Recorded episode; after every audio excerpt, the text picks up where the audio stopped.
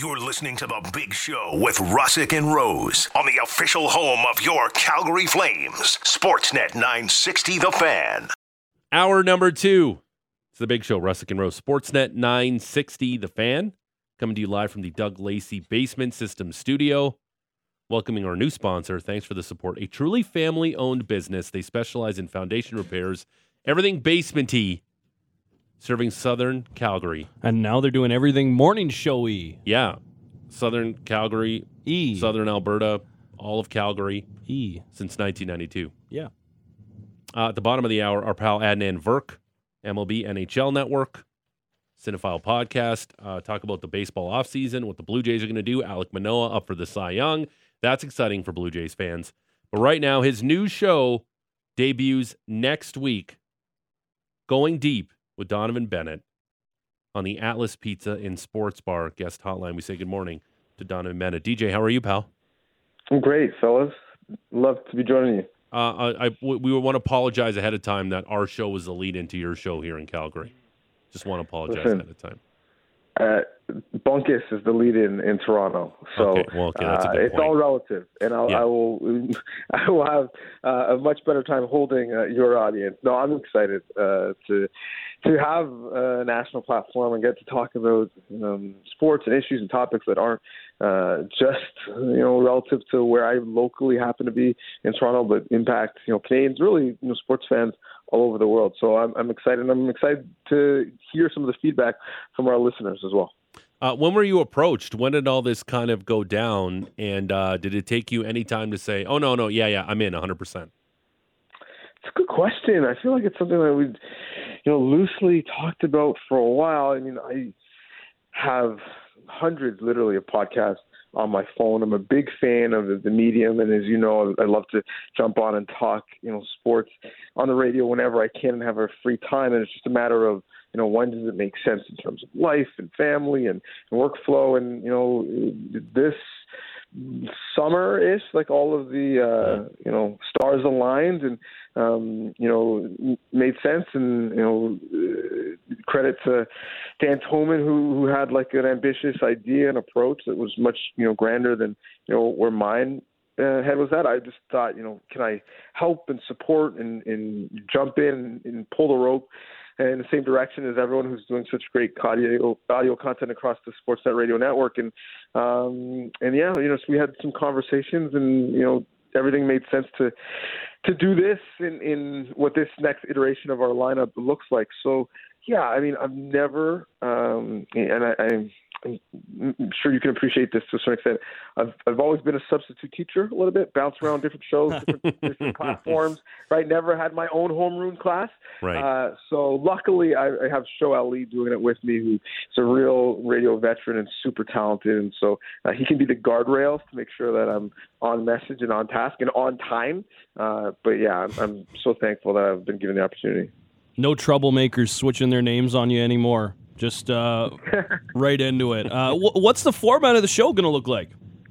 Yeah, good question. I mean, there are so many great shows, both you know here in Canada, but also you know on your phone, on your favorite podcast player, that I wanted to do something a bit different because the market is you know somewhat saturated with general shows that tell you about what happened the night before, uh, what you might expect to happen uh, the night coming, and, and you, the show that you guys have quickly, you know, built is, you know, at the top of that list. And so, you know, where I kind of fit in like the batting orders, providing a little bit something different, maybe a bit of a switch hitter where, you know, we're not going to be beholden to, you know, what is trending right now necessarily. We're probably going to talk about the topics that have been trending for a couple days, take a step back with a little bit of perspective, dive deep into it, bring in some analysts, bring in some experts, um, and t- look at it with a micro and macro approach. And so, you know, my mind always goes to less about the X's and O's and more about how do some of the sports conversations that we're routinely having intersect and relate with the nexus of conversations like race, ethnicity, gender, politics, finance, tech, science. And so uh, those are the areas that, uh, you know, we're, we're going to be playing in in terms of the sports content. So you can expect, um, you know, me setting the tone for the show in terms of why I care about said topic and why I think You should care. A big guest, whether that is uh, you know a player, an athlete, or journalist or expert.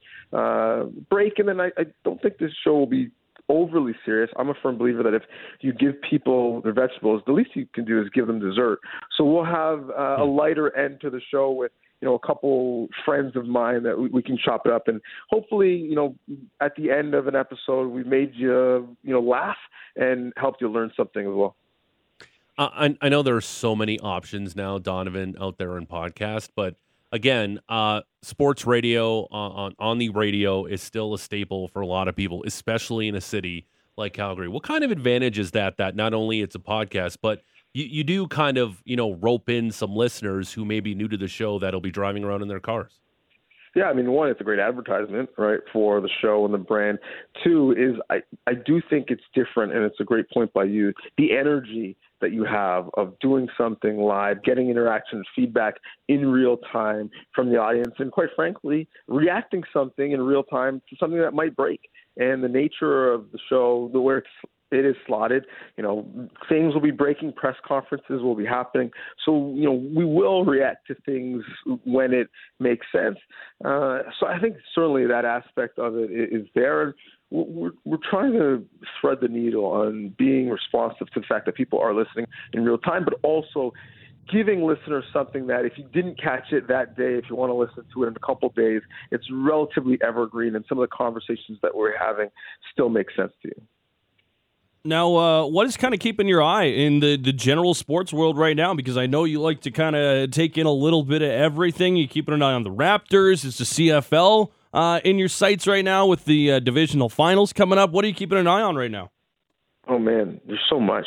Uh, where do we start? I mean, I, I'll, I'll I'll give you guys a little buffet. Two things I've been thinking about, things I think I think as I walk around, and you guys tell me what direction you want to go.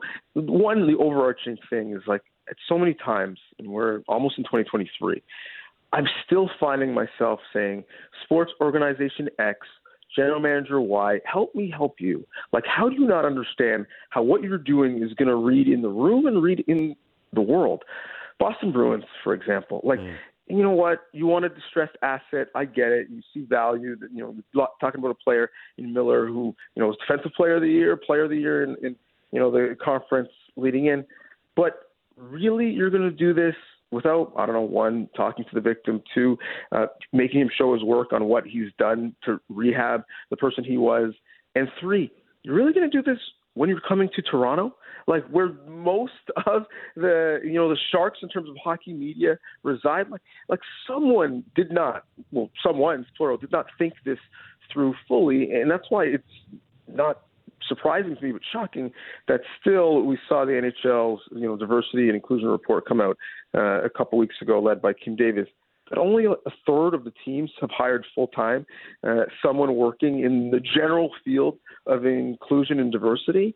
There's Fortune five hundred companies that have entire departments to deal with those things, just so you don't find yourselves in situations like this. Forget about a human resource strategy. It's a P R strategy at this point. So, so that's one of the things that I, I just – I don't understand how we're still making similar mistakes. And I, I think you could throw the Brooklyn Nets in that same conversation mm. where you know, ostensibly there are some smart people who've risen to these roles, but the entire rollout of the – Kyrie explanation was bad, and then you had to oversteer the opposite direction. And then, oh, but you know what? At the same time, we're going to leak that, like, Ime Udoka, who's been on the sidelines for less than two months, he might be the next head coach. And maybe they're playing three D chess, and they just want to get you off the scent of one scandal by having you focus on another. But just imagine the line of questioning uh, in that opening press conference where people are fighting about which scandal they want to tackle first. Uh, I, mm. I, it's almost like it's an S N L skit at this point with what some professional sports organizations don't really realize, but yet here we are. And then the other big thing I'm thinking about is, like, is there a good way to say goodbye to a legend? We're seeing a couple legends in the N F L, you know, not necessarily uh, playing good football at the quarterback position, but still owed big money moving forward. In the N B A, it's one thing. Kobe Bryant, you're going to sell us a lot of jerseys. We're going to move you off of guarding the best player on the other team. And, you know, we can live with the fact that your contract is an arbitrage. In football, it's different. And whether it's the N F L with former M V P and Super Bowl winning quarterbacks not playing at a high level, or in your very city where I don't know how what was the greatest marriage of all time between Dave Dickinson and Bolave Mitchell now is like, I guess, irreconcilable differences or consciously uncoupling moving forward. I don't know if you owe a legend a graceful exit or if it's better just to pull a Bel- Belichick and move off of the player one or two years early so you're not in this awkward situation. Donovan Bennett, host of Going Deep, which will debut next week right after our show right here on Sportsnet nine sixty on the Atlas Pizza and Sports Bar guest hotline. Uh, I, I totally agree with you, uh, Donovan, on just the P R nightmare that was the Boston Bruins and the Brooklyn Nets lately here. But it, w- when you were talking about that, it got me thinking how the N F L is so much the king in all the sports that it's so far ahead of the other professional sports leagues that a team can literally give a guy who's a sexual predator over two hundred million dollars, and there are people out there just waiting to see his debut in week thirteen in Deshaun Watson. Like, I just... What what the Cleveland Browns did in trading for a guy who has no business being in the league anymore just because winning trumps everything in the N F L. They just don't care what what what a, what a P R nightmare that's going to be because ultimately they just care about wins and competing for a Super Bowl. I might be cynical, but I'm to the point where it's not only that I don't think they care. I almost feel like they revel in it. Like, it's like, how much can we push the envelope? How much can we treat you badly and you're still going to love us? You're still going to come back. George, not only is, is he, you know, Deshaun coming back in week eleven, well, you know what? Schedule works out perfectly. Yeah. Let's schedule him for his return yeah. against the Houston Texans, his former team, who put him on layaway for a year. Yeah. He was so toxic, but also settled cases with multiple women because they felt that they were complicit because they gave him like N D As and waivers to sign because he was such a serial offender uh, to masseuses that he got via Instagram D M. You couldn't make this stuff up, but yet guess what? I guarantee you the rating number is going to be high when Watson comes back on the field. And at the end of the day, like, I wonder if they're, you know, in their ivory towers just laughing at all this. Yeah, and, and if you want to do a P R course, uh, if if they're if they're doing that in schools, um, they should just show the Cleveland Browns how they dealt with the Deshaun Watson introductory news conference. It's like they were surprised by all the uh, arrows they were taking from reporters during that. It's like, what? What do you mean? With you know, Deshaun Watson's a good guy. Maybe not. And they even literally put it in his contract that he has to have a team-appointed masseuse. Like, are you kidding me? yeah, yeah. It's uh, and it's a total it, coincidence. It, They're playing the Texans this first weekend. Total, happenstance. Uh, because the N F L loves to hand out eleven-game suspensions. Not twelve, yeah. D J, not ten. They're, they love handing out eleven-game suspensions. This odd number is going to be the deterrent yeah. for you not to uh, be a serial sexual harasser in the future. Um, we do twenty-four seconds of Raptors here uh, when they do a recap, but I did want to ask you a Raptors question, uh, D J. Before he got hurt, uh, Pascal Siakam um, M V P vibes with how incredible he's been to start the season. It's not really a question. It's more of a statement. I don't think that's hyperbole. He was playing at a first-team All N B A level, and I think the Raptors are going to be okay. Tough one in the back-to-back against Chicago last night, but we saw them weather the storm with their All-Star, Fred Van Vleet, out. Pascal Siakam was not just going to be an All-Star. He was going to be All N B A. So I'm more disappointed in the fact that he is out not two weeks. He will be reevaluated in two weeks. Could be longer. That slip on the wet spot looked pretty bad. He was having such a great year, so I'm, I'm more sad for him uh, that that conversation is going to halt right now. So who do you look to to kind of carry the mail on the way through here? Because, uh, you know, he's going to be out for a little bit, and like we talked about, this guy's been dynamite for the team so far. Yeah, I mean, I think the the beauty and the struggle of this Raptors team is You, there isn't one guy, right? Like, we look at them and say, man, you need that closer, that Steph Curry, that Kawhi Leonard, uh, who's going to take over in huge minutes and be the focal point to leading to a championship. Well, they don't have that, which is, I guess, one of the flaws. But the beauty is when that person isn't out Fred Van Vleet, Pascal Siakam, they can really stay at an even keel. So I think we're going to see higher usage rates for Scottie Barnes. We're going to see some more Christian Koloko minutes, which looked really good to start. And I, I honestly think like D J Khaled is at the O V O Athletic Center with Masai and Bobby just saying, another one, another one. Because every year in the draft, they get a player that is six nine-ish with a seven one, seven two wingspan-ish who can put the ball on the floor, shoot threes, and uh, protect the rim and, and switch and guard on defense. And they, they yet have found another literal velociraptor to be coupled with, like, Fred Van Vliet, who is the size of you and me. Um, and so I, I, I think the, the answer is we're going to see more uh, of Scottie. We're going to see higher usage rate for O G Anunoby, something that he's shown that he can do. And, and he's playing at an all-defense level. And we're going to see some extended minutes for guys like Chris Boucher and, and Koloko, which is also a good thing in their long-term development. So um, would Ryan Reynolds buying the Ottawa Senators be something that would come up on your program? Because I believe in the description it says entertainment as well here. For sure. I mean, listen, I, I found uh, Wrexham F C not to be as entertaining as Sunderland Till I Die. So if you're deciding on which one you want to binge over the holidays, Uh, I would go Sunderland Till I Die first, although do watch Wrexham F C because it's on F X, which is a Rogers property, uh, company it. man. But, I, no, I, I think certainly the interest in uh, ownership for someone like Ryan Reynolds, but also like the celebrity factor in terms of how he increases the value uh, of a franchise and changes the brand identity and brand affinity. I, I couldn't tell you where Wrexham was eighteen months ago. right. uh, but, but now that TikTok jersey looks pretty fire, I'm not going to lie. And so I do think that, you know, his, um, you know, really rehab of their brand, not just in the market, but across the country, uh, is a story worth telling. And I think is something that's intriguing. The N H L is a bit different than some other pro sports, specifically the N F L. Dan Snyder has been unequivocally the worst owner in professional sports. He had a team in the richest market in the United States, in the Washington, you know, D M V area. Uh, his season ticket numbers have gone down. They're now worst in the league in terms of season tickets.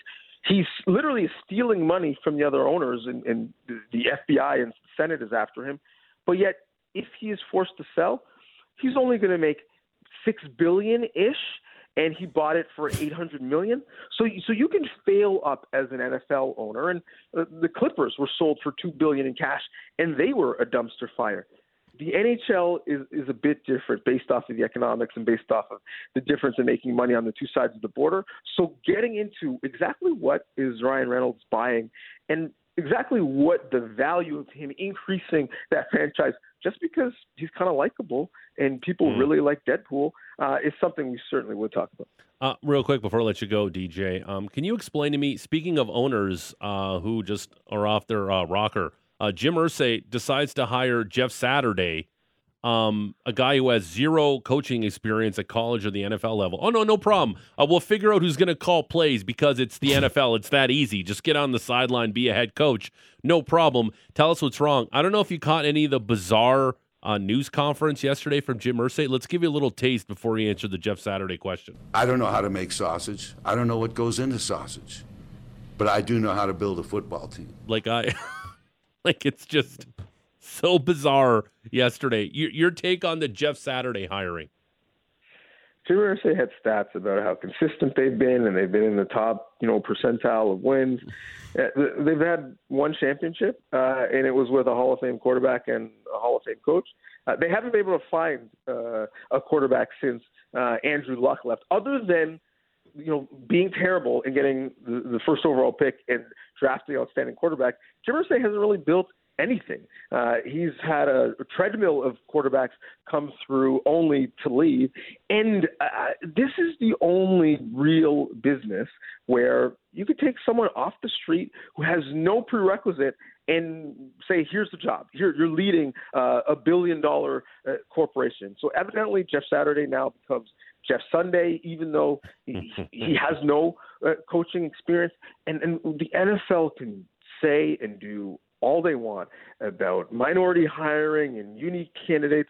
But as long as Jim Irsay is going to say, forget about the qualified people you know, on the street that can do this job. I don't even care about the qualified people in my own building. I'm going to hire someone yeah. out of Bristol, Connecticut, to be a head coach. Then the Rooney Rule is, is a joke. And quite frankly, Jim Irsay's franchise right now is a joke, because yeah. I don't know if any Colts fan thinks they're better off today with Jeff Saturday than they were with Frank Reich, who, you know, was a great player and was an assistant to a team that won a championship. Jeff Saturday, quarterback. Sam Ellinger at quarter, uh, at quarterback. Jeff Saturday at head coach. No problem. It's it's yeah, fine. Things wrong. will work out yeah, sure. uh, for the Indianapolis Colts. Uh, Donovan Bennett, host of Going Deep, which debuts next Monday morning at nine o'clock right here on Sportsnet uh, nine sixty. D J, great stuff. Looking forward to it. As am I. Thanks for having me. There he goes. Uh, there's Donovan Bennett on the Atlas Pizza and Sports Bar guest line, brought to you by Atlas Pizza and Sports Bar. fourteen-time Consumer Choice Award winner for takeout or delivery. Call four oh three, two four eight, three three four four or dine in at Atlas Pizza, sixty sixty Memorial Drive, Northeast. Uh, All right, that means in the upper quartile of winners, we're in the top quartile of that upper quartile. Um, there's a lot of text coming in right now on what on what we, we talked about, the sausage. Can you can you play it? I don't know how to make sausage. I don't know what goes into sausage. But I do know how to build a football team. uh, the, the, the, please get keep these coming in at nine sixteen. They're great. Uh, I don't know what winter tires are. I don't even know how to drive, but I do know how to do a buck twenty on Deerfoot. I don't know how people care for soccer. I don't know how people play soccer, but I sure do know how to listen to a mediocre radio show. Yeah, you're welcome, Jeremy. Thanks, Jeremy. Shout out. Uh, you're welcome, uh, Jeremy. Um, I don't know how to make my wife... I don't know how those work, but I do know how to watch the Flames lose five straight. Sorry, Thanks, Wayne. Wayne. Uh, sorry to your wife, Wayne. Yeah, we're, it's unfortunate. This one is from Caleb. Uh, I don't know how to make my wife stay. I don't know what I need to do to do that, but I do know how to crush some drinks on a Friday night. Uh, I don't know what came first, the chicken or the egg, but I do know how to listen to a couple of donkeys in the morning. I guess he's referring to us. Yeah, I would assume We're the so. donkeys. Uh, it could be a different morning show. Maybe. Uh, but then texting in would... Hmm. Yeah, uh, keep them rolling in. nine sixty, nine sixty, name and location. Uh, Jim Irsay, just a super bizarre press conference yesterday. Where he said, I don't know how to make sausage. Yeah. I don't know what goes into sausage. Me neither. But I do know how to build a football team. Yeah. What a just a bizarre thing to say. Uh, keep them rolling in. nine sixty, nine sixty, name and location. Straight ahead, Adnan Virk. So they're not trading Shohei Ohtani? Come on, man. Like, at least give me that. And the Yankees are purging their roster. Uh, everyone's a free agent on well, the New York Yankees. You got to get rid of everybody to sign Aaron Judge. Uh, we'll, we'll see where Aaron Judge is going to go. And Alec Manoa up for the Cy Young. Uh, lots of stuff to talk Big to Adnan Virk about uh, straight ahead. Host of the N H L M L B Network Cinephile Podcast. It is the big show. Ruskin Rose, Sportsnet nine sixty, The Fan. You're listening to The Big Show with Russick and Rose on the official home of your Calgary Flames, Sportsnet nine sixty The Fan. Big Show, Russick and Rose, Sportsnet nine sixty The Fan, joining you live from the Doug Lacey Basement Systems Studio. At the top of the hour, um, we'll talk about our poll question, which is up right now at George Russick and Matt Rose, Y Y C, at Sportsnet nine sixty. Outside of blown leads, of course. What concerns you the most during the Flames' five-game slide? Injuries on the blue line, penalty kill, power play, top six wingers. one hundred seventy-three votes so far. Top six wingers leading the way with fifty-two percent. And we've had a lot of fun with this, just a very bizarre Jim Irsay press conference yesterday. Uh, keep these rolling into nine sixty, nine sixty, where Jim Irsay said this yesterday. I don't know how to make sausage. I don't know what goes into sausage. But I do know how to build a football team. Yeah, like it's. I don't know how computers work. I can't get I don't enough. know how computers I can't are built. Get enough of it. But I know how to host a mediocre radio show. Yes, sir. We sh- I don't know how heart surgery works. Yep. I've never even seen a heart, okay. But I can cover the Calgary Stampeders. Okay, keep them rolling in. nine sixty, nine sixty, name and location. Joining us on the line right now on the Atlas Pizza and Sports Bar guest hotline. Uh, M L B, N H L Network, Cinephile Podcast. We say good morning to our pal, Adnan Virk. Adnan, how are you? George, Matty, great to speak to you guys. That reminds me of that comment people would say, you know, once you see how the sausages are made, yeah. you no yeah. longer work, work in the sausage factory. I go, no, I, I'll still work in the sausage factory. Like, whatever it takes, man. Like, it's fine. yeah. I, I, it was, And it was specifically said to me at McDonald's, because when I worked there, I was fifteen years old, and I'm like, hey, man, once you see how the sausage is made, you will not want to eat that sausage. I'm like, no, no, I, I still eat Big Macs to this day. I'm forty-four years old. I had McDonald's on Sunday. I saw how the burgers were made. Still love it. I, I don't think that expression is accurate. It is completely inaccurate. Even if you see how the sausage is made, you will eat that sausage. Uh, and then um, back in the day, years ago, uh, when my dad was still with us, he uh, he sent me to a local slaughterhouse in Niagara Falls. Oh, because um, uh, he wanted a, a pig roast, so he wanted a fresh, a fresh pig. So I went there. Uh, went to, he goes, go pick it up. So I went with my buddy, picked it up, and the people working at the slaughterhouse, Adnan, they just had this blank stare on their face, just covered in blood from murdering animals all day. And and wow, I picked geez. up, Adnan. I picked up, I picked up the pig. It was so fresh, it was warm, Adnan. Oh. And yet I still ate oh. some of the pig. That's so dark. I still had some of it, though. But Adnan, it was warm when I threw oh. it in the trunk of the car. Like, that's how fresh it oh. was. Anyway, on that dark I mean, turn. Listen, it can go one of two ways, George. Either yep. it goes like, oh, my God, I will never touch a pig again. Oh, my God, that was delicious. I want more. Yeah, like it was. But again, the people walking around with this blank look on their face, like just the white, oh. their white aprons just covered in blood. Uh, it was quite the experience. All right, I'm going to stop being dark.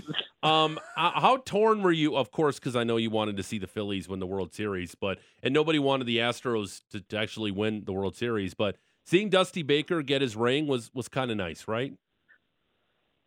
Yeah, no matter what, even in a situation where I'm not rooting for that outcome, I look for the one positive. What was that one positive? You're right, it was Dusty Baker. And I, I couldn't wait for the image. I'm like, you know, how is he going to celebrate? Normally you have that shot of the manager watching the final play, and he's flanked by a bench coach and a hitting coach, and then they embrace and hug, and that's it. But how cool was that? The final out is recorded. They fly out to right, and Dusty Baker first has to fill out his scorecard. He's going to write down F nine. And then I'll join in the celebration. It's just a subtle gesture. Complete it. Shows how, yeah, Dusty got us to make sure no matter what, I, I want to record that last, and then I'll go join the party. He's got the, the gloves like a cat burglar, the ever-present toothpick, and, and he always has the, the pulse of his team. So I think he was ready to snatch away the World Series no matter what, and, and I am thrilled for him. The fact that he had you know, two thousand ninety-three wins without winning a World Series, you know, most ever by a manager. I mean, Gene Mauck is on that list. Buck Showalter's on that list. Buck's had almost fifteen hundred wins without winning a World Series title. But you really feel the heartbreak for Dusty going back to the Giants. Remember that episode where his kid ran on the field, and I, one of the players to grab his kid before he got trucked mm-hmm. in two thousand two. You know, disappointment with the Reds. Had his opportunities with the Cubs. To finally get that World Series ring now was awesome. And it was not without some controversy because people were still criticizing Dusty, saying he's a mediocre in-game manager, shouldn't have left Verlander in for the duration of game one, whatever it was, when he started to get lit up in the fifth inning. Should have taken McCullers out after he gave up two home runs rather than let him suffer. He gave up five home runs. But I like the way he worked his bullpen. And to me, that's always an example of how good a manager is. If you look at the best managers, uh, you know, Bruce Bochy's or Buck Showalter's, people always credit their bullpen, Terry Francona. And I thought Dusty knew what to do. Like the no-hitter, Javier, ninety-seven pitches, that's it. We're going to the three guys, the three-headed monster, Abreu, Montero, and Presley. A point eight three E R A in the World Series. That's the lowest ever by a bullpen. By the way, the Jays are on that list. They're fourth. The ninety-two Blue Jays team had a one-and-a-half E R A their bullpen. But, of course, bullpens aren't used nearly as much as they are now. So incredible effort. I never would have thought we'd sit here and go, wow, the Astros bullpen record-setting. That's how good they were. And I'm thrilled for Dusty. Now, major sports, a lot of copycat type of situations, copycat leagues, of course. So is that going to be maybe the biggest takeaway that other front offices have when they watch the Astros kind of go for their parade and the whole nine yards? Is it, hey, if, if we're going to have success like this team did, we really got to improve the bullpen? Or is there maybe a different aspect of this Astros roster that you look at and say we might see more teams try and replicate that in, in their own sense? I think more than anything, Matty, they're going to look at their overall depth. That's what stood out to me when it came to Houston. When I looked at Philadelphia, I said their top four hitters are really good. Then after that, there's a really big drop-off. And what happened? Those top four hitters did not step up, and therefore they went home. I mean, they were up two one in that World Series, and you go, wow, Philadelphia pull off a shocking upset. They scored three runs in the final three games. You know, Bryce Harper was silenced, not as bad as the other guys, but he went one for eight the last two games. The, the shocking one is, is the threesome of Real Muto, Hoskins, and Castellanos. In games four, five, and six, they went one for thirty-six. I mean, that is wow. atrocious, and, and a real reason why this team failed to step up when need be. But the problem for Philly was just the depth of that Houston pitching staff. With Philly, again, it, it felt like a two-headed monster of Nola and Wheeler, and then surprisingly, the rest of their pitchers actually pitched better than them. With Houston, okay, Verlander, after game one, still had not won a World Series start. Shocking, seven starts. But Framber Valdez is like Sandy Koufax. He easily could have won the World Series M V P. He was tremendous in games two and six. Only gave up one earned run in twelve and a third innings. By the way, last year in the World Series, Framber Valdez had a nineteen point two nine E R A. He was awful a year ago, and this mm. year, as I said, he was incredible. Beyond that, though, McCullers, good number three starter. He gets bombed. Okay, that happens. Christian Javier is your game four starter, and he's part of a combined no-hitter. I, I mean, I was talking to Anthony Castro-Vince, great writer for M L B dot com. And I said, give me your way too early prediction for next year. He said, way too early. Christian Javier wins the Cy Young. He's the guy who started game for the World Series, and he thinks he might win a Cy Young next year. I said, it's insane. Um, they have starters in Jose Urquidy and Luis Garcia. Those guys weren't even they didn't even make the starting staff. They're good starting pitchers, and they were relegated to the bullpen. So I think if there's a model that any other team is looking at with Houston, it's depth, and also being able to retool on the fly, and the major one, of course, is Jeremy Pena. You lose Correa, you're not willing to pay up for him. You insert a rookie who wins the L C S and the World Series M V P. That is how you don't miss a beat for the Houston Astros. Is there any reason to believe they're not the team to beat in the American League heading into next year, regardless of what happens this offseason? No, I mean, listen, the Yankees, their major thing is they're just going to re-sign Aaron Judge. That is obviously their focus. But even with Judge, we just saw how the Astros swept them. So they need major improvements all over the place if they are to beat Houston. Now, New York overachieved, I think, by getting ninety-nine wins and winning that division. Nobody saw that coming. But again, you just got swept, and your whole goal is let me just retain the guy we need beyond let's actually get better. I can't see any other team really challenging them. You know, in the East, okay, the Rays might be a little bit better, but who exactly are they adding? The Red Sox have issues with regards to their pitching staff. Still hopefully Chris Sale comes back. Toronto last year missed the playoffs. This year made the playoffs. Can they take that next step forward? I think they need a couple of starters at least. In the American League Central, you know, the White Sox should be better, but they were absolute disappointment. Cleveland, they feel like punched above their weight. The team that I think maybe could be interesting is Seattle, because the Mariners took mm. a big step this year by finally making the playoffs, ending the longest drought in the, you know, four American major sports. And I think Seattle, maybe if you go, you know what, a little bit of tinkering here and there, Julio Rodriguez continues to develop, maybe they challenge them in the West, because I can't see any other team right now, George, being a favorite in the American League other than Houston. Hmm. So what would the Blue Jays have to do this offseason to maybe get a little bit closer to that conversation? Is it just adding some starting pitching? I know a lot of conversation towards the end of the season was, hey, if you get some real left-handed bats in, give a little bit more of a different look to this lineup, that could also be a big benefit to the roster. Yeah, for sure, Matty. They're going to need a little bit of everything, I think, with regards to their offense and their pitching staff. Game one, they got silenced by Castillo. That happens. The guy was outstanding, and their offense went to sleep. In game two, Gossman pitched well, premature hook, I think many would agree, and their bullpen let them down. So let's focus on middle relief. That would be nice because Mesa was a letdown. Aside from Romano, really wasn't a lot of guys you could trust there. So let's focus on maybe a couple of bullpen arms. Starting-wise, you feel great about the top two guys, Manoa and Gossman. By the way, I did the, the Baseball Writers Association of America finalist show yesterday at M L B Network, and I get to interview Alec Manoa. He was great. And I'm thrilled he actually is in the top three for the Cy Young, which is, to me, an enormous accomplishment. This is truly like the Oscars. It's an honor to be nominated. Verlander is going to win, but the fact that Dylan Cease is going to be number two, Manoa is three. He edges out Framber Valdez, just won a World Series. So that's great news for, for Manoa and his development. Gossman's a great number two. Stripling was a pleasant surprise. Not sure how much you can count on him. Barrios has to get back on track. Guy's been a major disappointment ever since the Blue Jays signed him and gave him all that money and acquired him in that trade. Ryu, done. First two years of the deal were good. Last year's were not good. So to me, that feels like one or two starters, one or two relievers. And you're right, Matty, about their, their offense. At times, they just they did not have that left-handed punch. And you look at Rowdy Tellez, how great he's been with the Brewers. You go, man, maybe the Jays should have kept him. Or maybe sometimes his guys figure it out when they when they trade places. But They're they're definitely way too right-handed heavy. They could use a couple left-handed bats to, to offset that issue. Do, do you see a shakeup coming potentially, Adnan? Do you see a big trade for the Blue Jays to kind of shake up the score? I really don't, George. I, I think if they if they had missed the playoffs, then perhaps something major would happen. But I feel like Shapiro and Atkins' M O is we've built this young nucleus. Let's just keep adding to it. Um, you know, if, if need be with trades, you know, they're willing to deal prospects as they did with Barrios, a couple of good young prospects and Martin Woods Richardson. Okay, fine. We'll give up those guys to get somebody who we feel is an impact. But shakeup to me means, you know, trade somebody major of that nucleus. You've got Vlad Junior, Bo Bichette, Teoscar Hernandez, et cetera. And I just don't see that happening. I think they're going to try to sign some guys.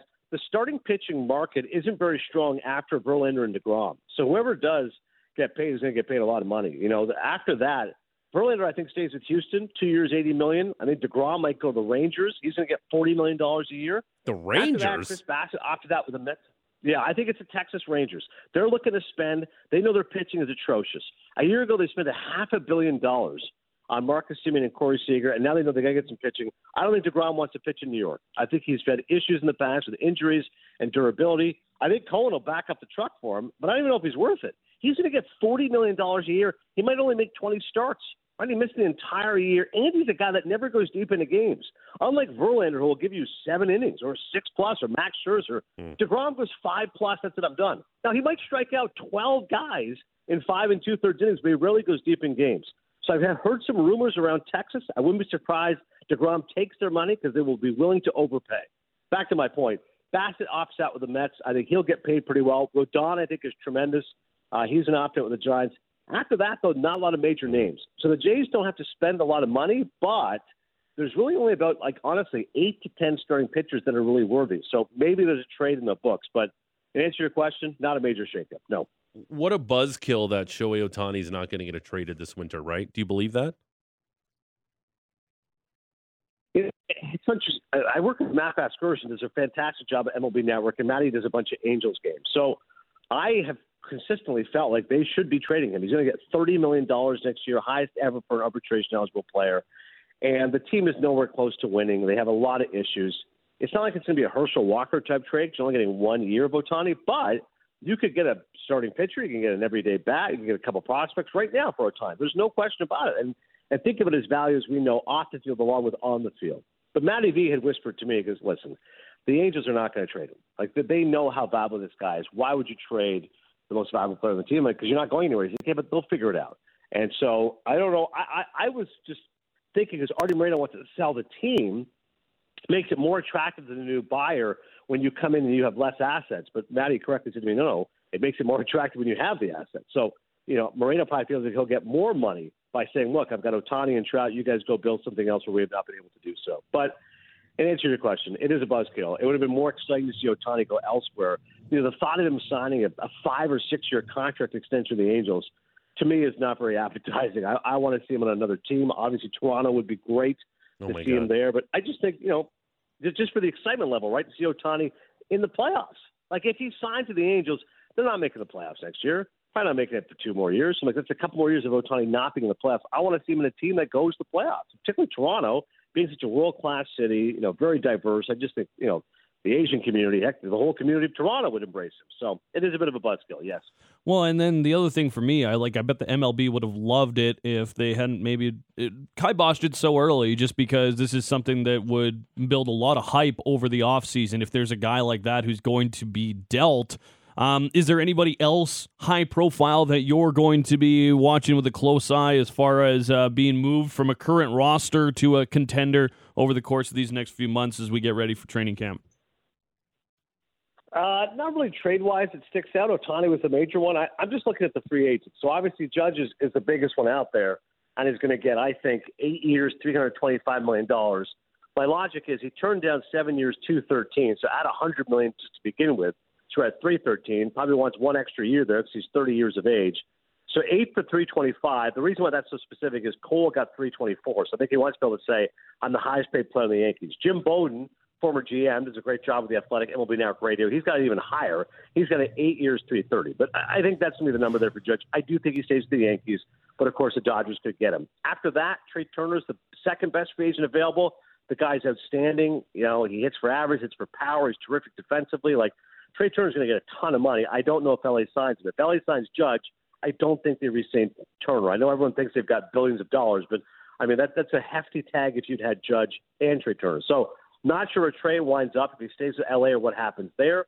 Uh, but those are the top two guys. Then you've got, again, the shortstops. Correa is opting out with the Twins. So where does Correa go? Dansby Swanson, he had an outstanding year with the Atlanta Braves.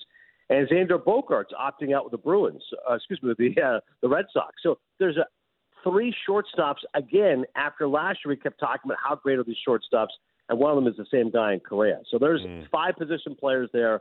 I mentioned a couple of starting pitchers. I don't know about the trades yet, but those are the free agents I'm looking at. Yeah, uh, move Bo to second and uh, sign one of those shortstops. If you're the Toronto Blue Jays, uh, you're good to go then. Um, Adnan, uh, th- this this topic came up after you were on last week. I believe it was Wednesday night. I got sucked into watching John Wick really late because it was on television, and then I didn't get to bed till super late. Mm-hmm. And I wanted to ask you, you know, in the States, if it's on A M C, what's the what? Give me a couple movies that comes that comes on television that all of a sudden, once it starts and you start watching it, you're sucked in and you got to watch to the end.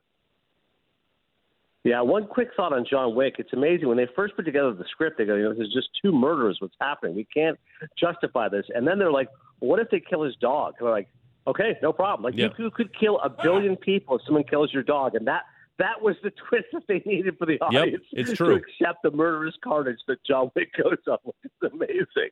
Um, Goodfellas is an easy one for me, of course, every time I saw it. Although, as you mentioned, A M C, the thing I get annoyed by is when they edit out all the vanity and all the good stuff. So Goodfellas and Casino I'm often sucked into, mm. although I get annoyed if it's the edited version. I will not watch it. But recently, you know, next week on Cinephile, I'm going to do the thirty-fifth anniversary, one of my not only all-time favorite comedies, but favorite movies, Planes, Trains, and Automobiles. Mm. If P T and A is on, I, I literally cannot turn that movie off. Amazing to think about. Came out in nineteen eighty-seven, thirty-fifth anniversary. Those aren't pillows. Yeah, that's uh, that's an incredible that's an incredible one. Uh, mine was uh, the Shawshank Redemption. That's on. I'm I'm roped in. Yeah, and then that's it. Get busy living or get busy dying. Uh, Maddie, what was get yours? Busy dying. I don't even remember what what did I have right off the bat there. I can't. I don't. I know. I know what our producer Patrick Dumas Billy had. Billy Madison. Uh, no, Billy Madison's a great one too. Uh, producer Patrick Dumas, another great one. Uh, The Fugitive, Adnan. Oh, yeah.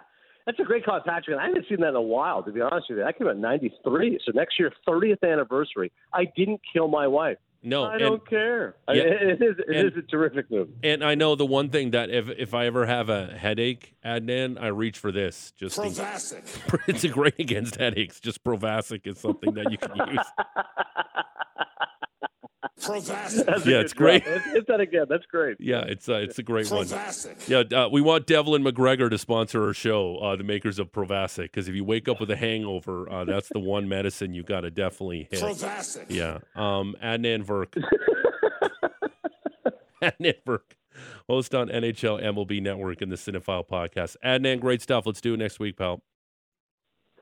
All right, George, Maddie. Thank you, boys. Take care. Now I'm trying to think what movie was yours from last week.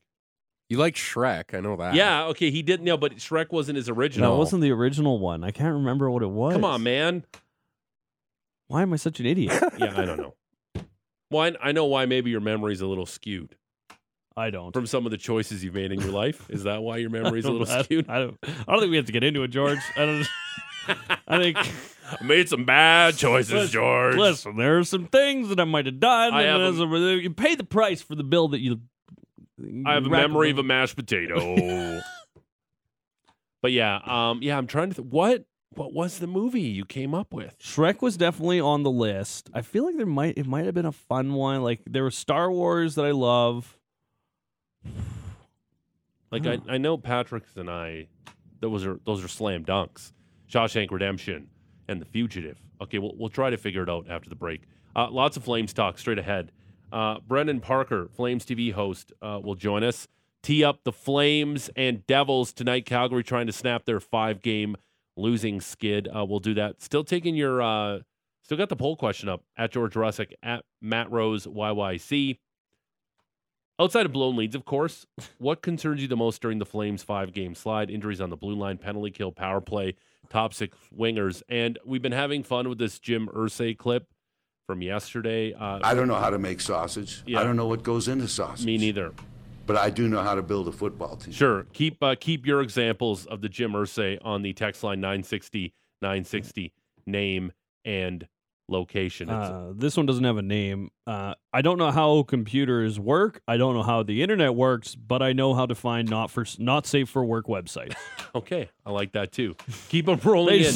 Nine stumble across the darn thing. By the way, Adnan Virk uh, was brought to you by the Atlas Pizza and Sports Bar guest hotline.